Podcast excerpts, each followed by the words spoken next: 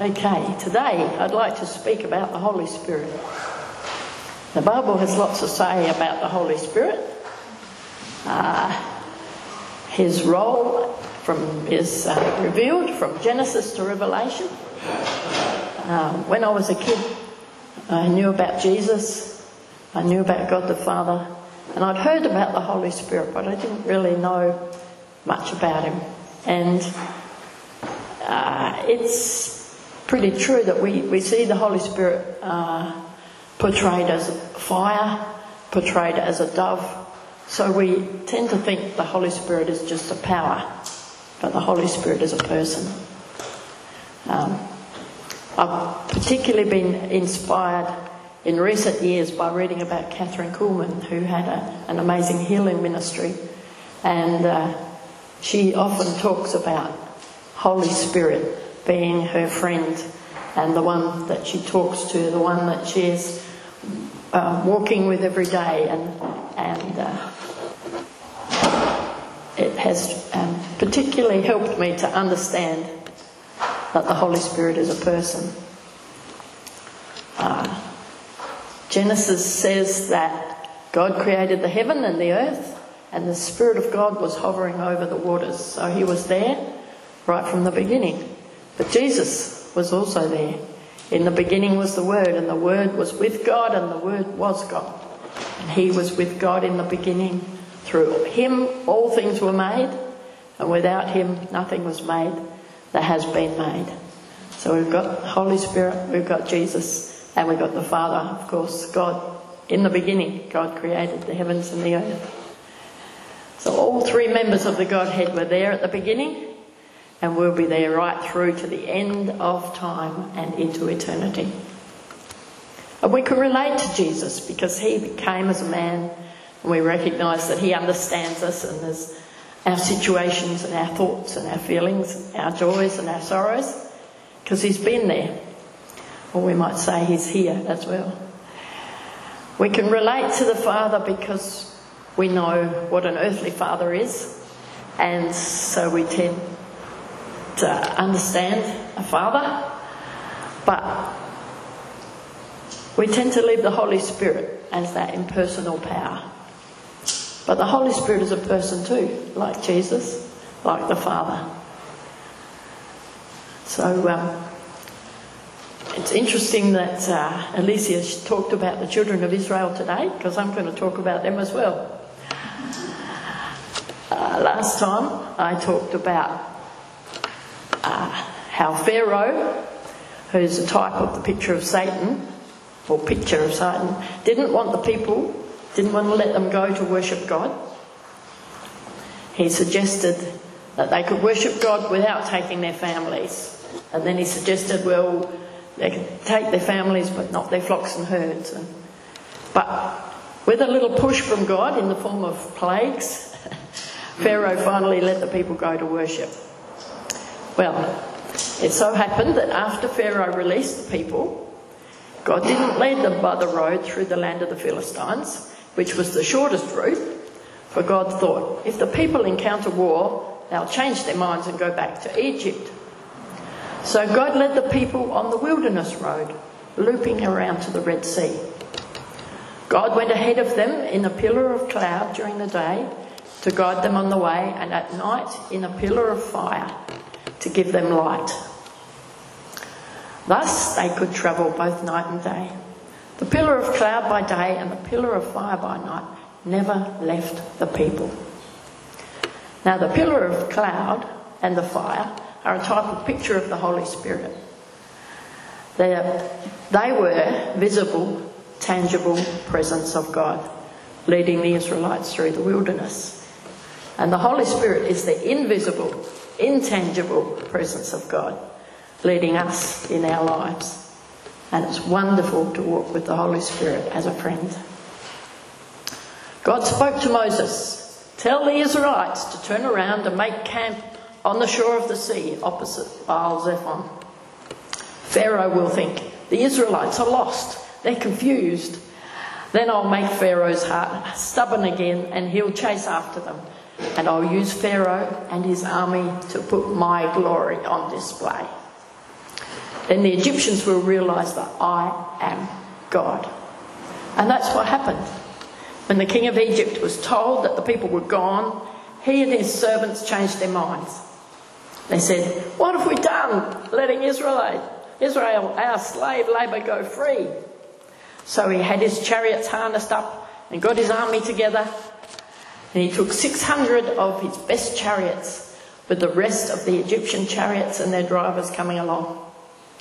So God knew Pharaoh was going to come after them, and if he'd let them take the obvious route to the north, they would have been sandwiched between the warlike Philistines, that included giants, and the Pharaoh's army. And what hope would they have, stuck between two armies that both wanted to kill them? So in his wisdom, God guided them with the pillar of cloud to go a different way. Moses would have known that it was the wrong way, but he wisely followed the cloud. You see, Moses wasn't ignorant of the travel routes, even though the rest of the people may have been. He grew up in Pharaoh's palace until he was 40.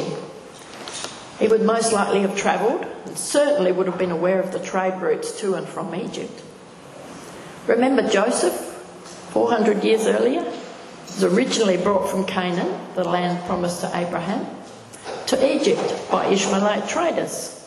And his brothers knew the way to go when the famine came and they needed food from Egypt. There was a quite clear route, trade route, that people knew to travel between Egypt and Canaan.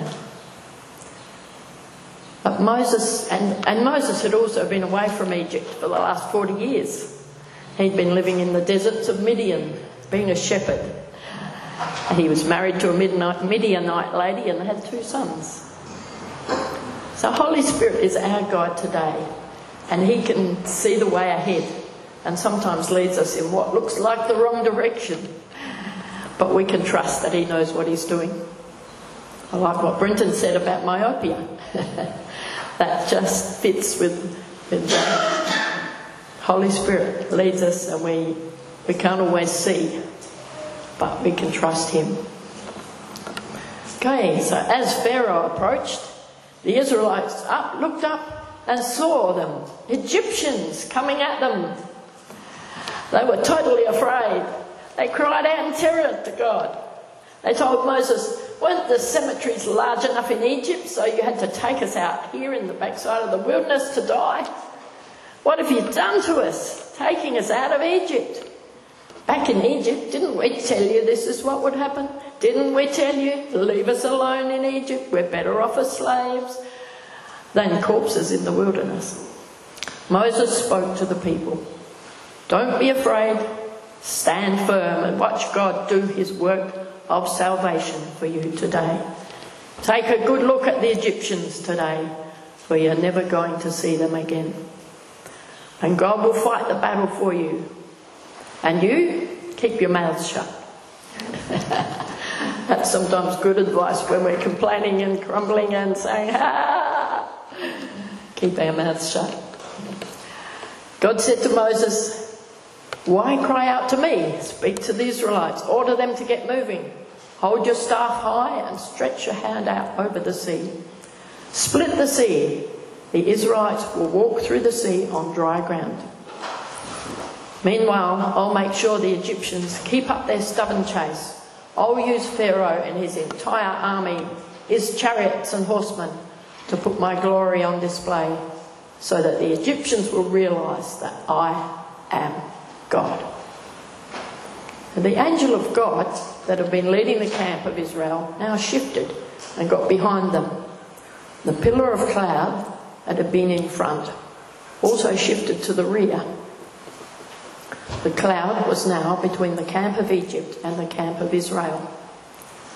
The cloud enshrouded one camp in darkness and flooded the other with light.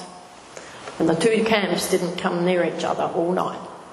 Now our picture kind of shows the pillar of cloud with the Egyptians. You can maybe just make them out on the other side with their chariots.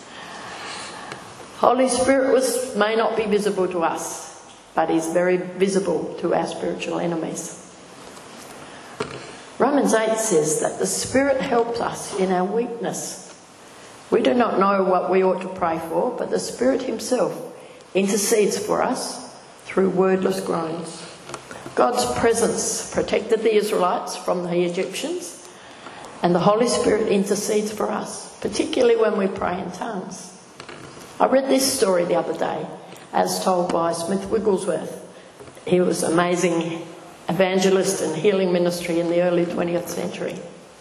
He says, I want to tell you about Willie Burton, who is labouring for God in the Belgian Congo.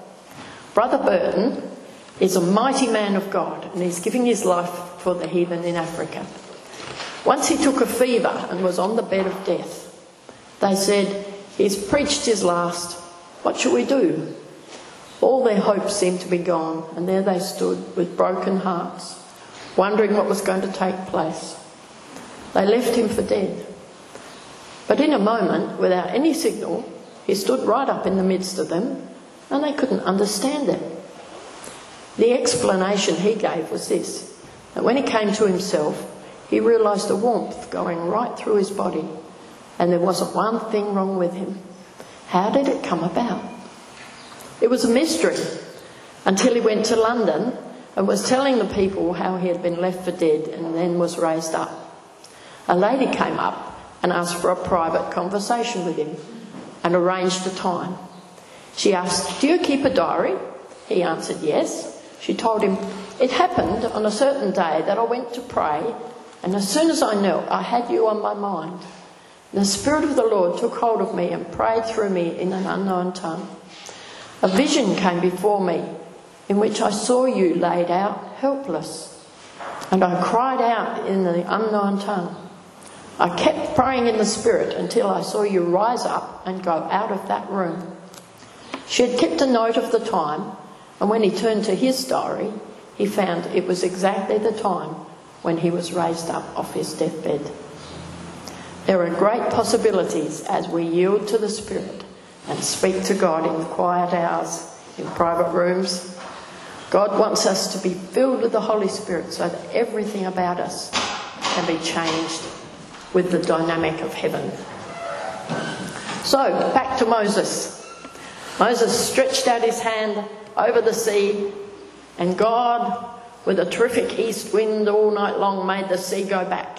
He made the sea dry ground, and the sea waters split.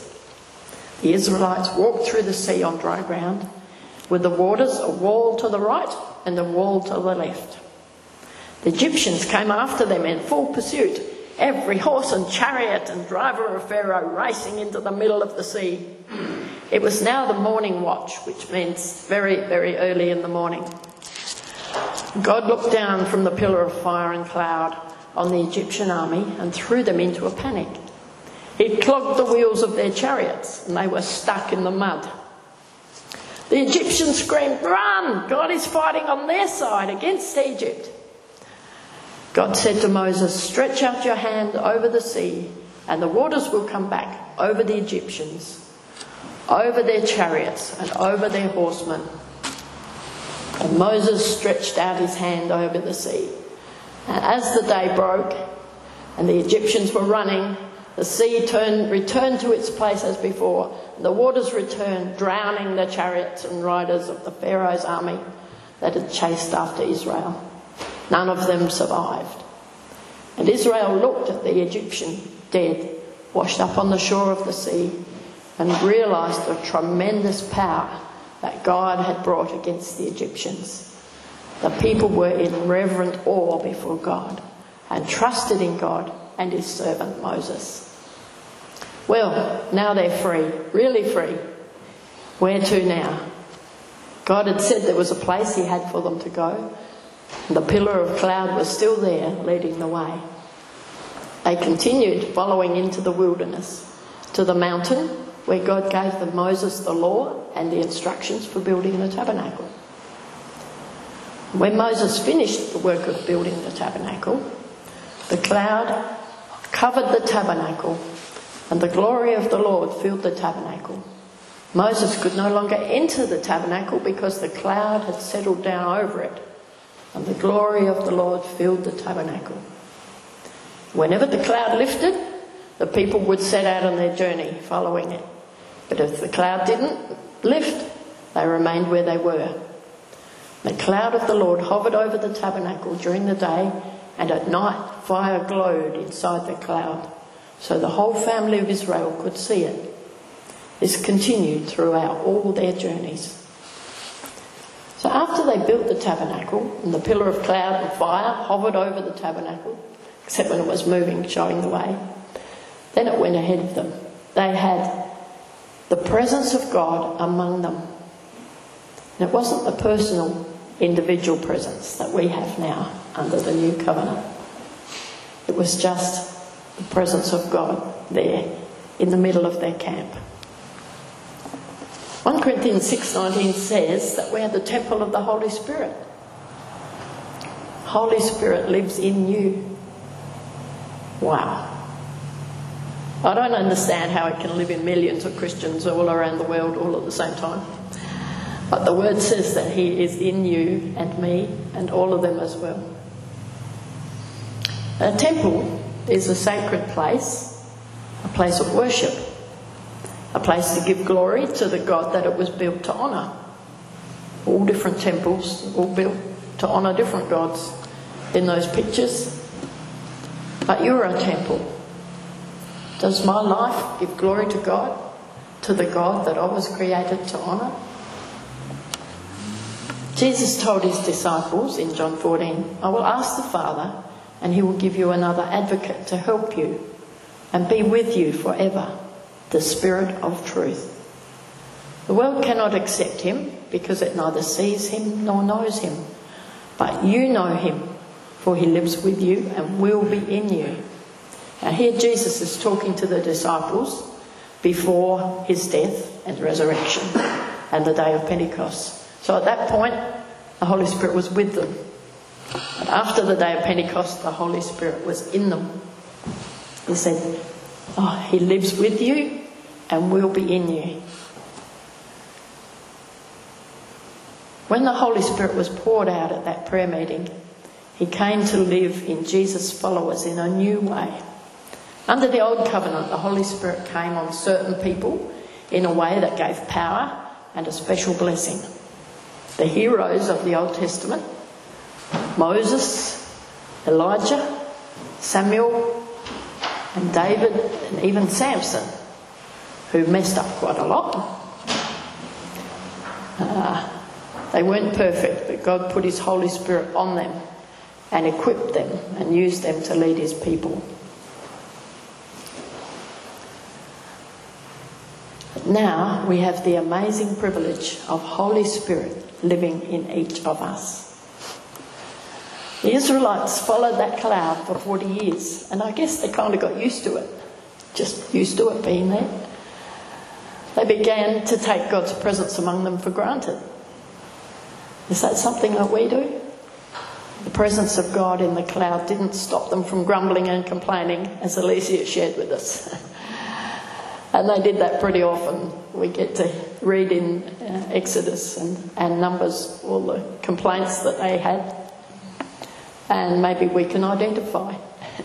Doesn't stop us from grumbling and complaining sometimes either, having Holy Spirit with us.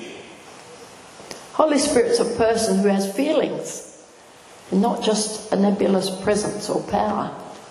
The Bible tells us that he rejoices, that he grieves, that he's sad. Do we grieve him? Ephesians 4 says, do not bring sorrow to God's Holy Spirit by the way you live. Remember, he has identified you as his own, guaranteeing that you will be saved on the day of redemption. Do we ignore the Holy Spirit? 1 Thessalonians says, do not stifle the Holy Spirit. How do we do this?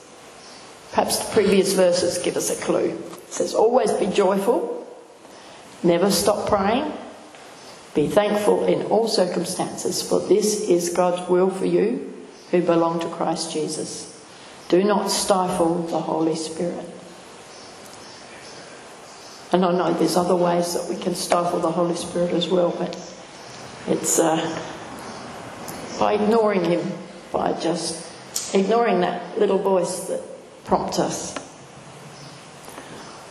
I know that when I spend time with Holy Spirit, I'm refreshed, invigorated, encouraged. He's so amazing. And it changes me. Not necessarily dramatically, but just bit by bit. The word Jesus used describing the Holy Spirit was comforter.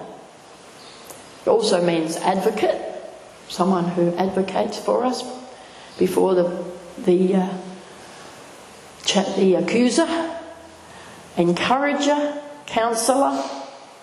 Romans 5 says the Holy Spirit fills our hearts with his love. And that's something I keep on asking him to do. Another role of the Holy Spirit is to convict of sin. John 16 says, when he comes, he will convict the world of its sin and of God's righteousness and of the coming judgment. The world's sin is that it refuses to believe in me. Righteousness is available because I go to the Father. Judgment will come because the ruler of this world has already been judged. So it's Holy Spirit's role to convict people of their need of salvation. So when we share the gospel, we can only share. And only Holy Spirit can touch their hearts and open their eyes to the truth. He also is the one who speaks to us when we need correction. Do we have soft hearts to listen to Holy Spirit when he convicts us? I'm trying to become more sensitive to the little things that break my closeness to Holy Spirit and to be willing to listen. Jesus said, you will receive power when the Holy Spirit comes upon you.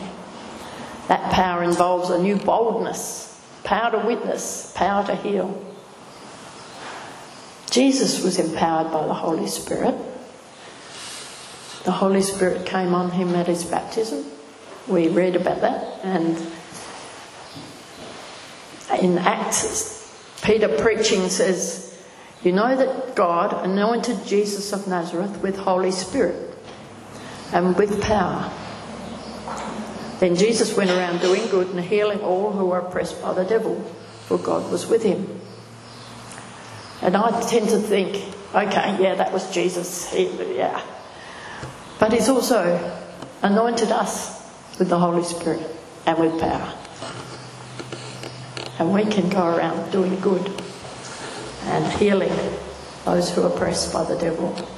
For God is with us. Evangelical preacher Chuck Swindoll, by the time I graduated from seminary, I had many convictions and few questions, especially regarding the Holy Spirit. But during a lifetime of ministry, that has taken me around the United States and to many countries abroad, I have found that the work of the Holy Spirit continually keeps me off balance. And I'm not alone in that. Those in church leadership seem afraid the Spirit is going to do something we can't explain. I've found that disturbs many folks, but I'll admit it energises me.